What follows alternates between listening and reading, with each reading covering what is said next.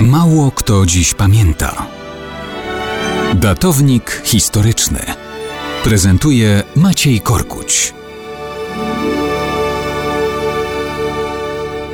Mało kto dziś pamięta, że 11 stycznia 844 roku zmarł na wyspie Proti na Morzu Marmara Michał I Rangabe, cesarz Bizancjum. Piął się w stronę szczytów władzy w Imperium Bizantyjskim w czasach cesarza Nicefora I.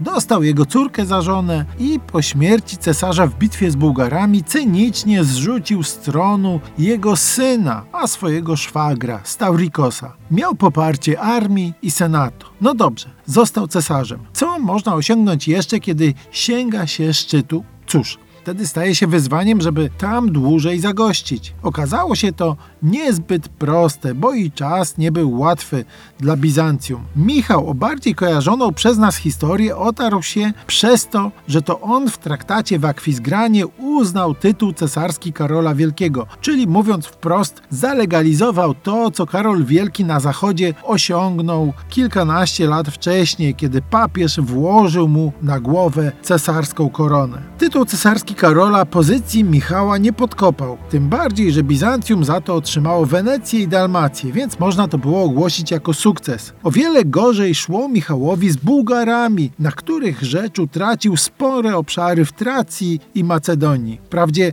w kontrofensywie odzyskał port Nesebar, dzisiaj to piękne miasteczko turystyczne na bułgarskim wybrzeżu Morza Czarnego, ale w bitwie pod Wersyniką poniósł Mikołaj kompletną klęskę. Zawiedziona na nim odsunęła go wtedy od władzy. Nowy cesarz umieścił go przymusowo na owej wyspie Proti. W ten sposób, za spędzony na szczytach władzy jeden rok i kilka miesięcy, Michał zapłacił ponad 30 latami zesłania na tejże wyspie. Sięgnąć szczytu łatwo, ale posiedzieć tam dłużej to jest dopiero wyzwanie.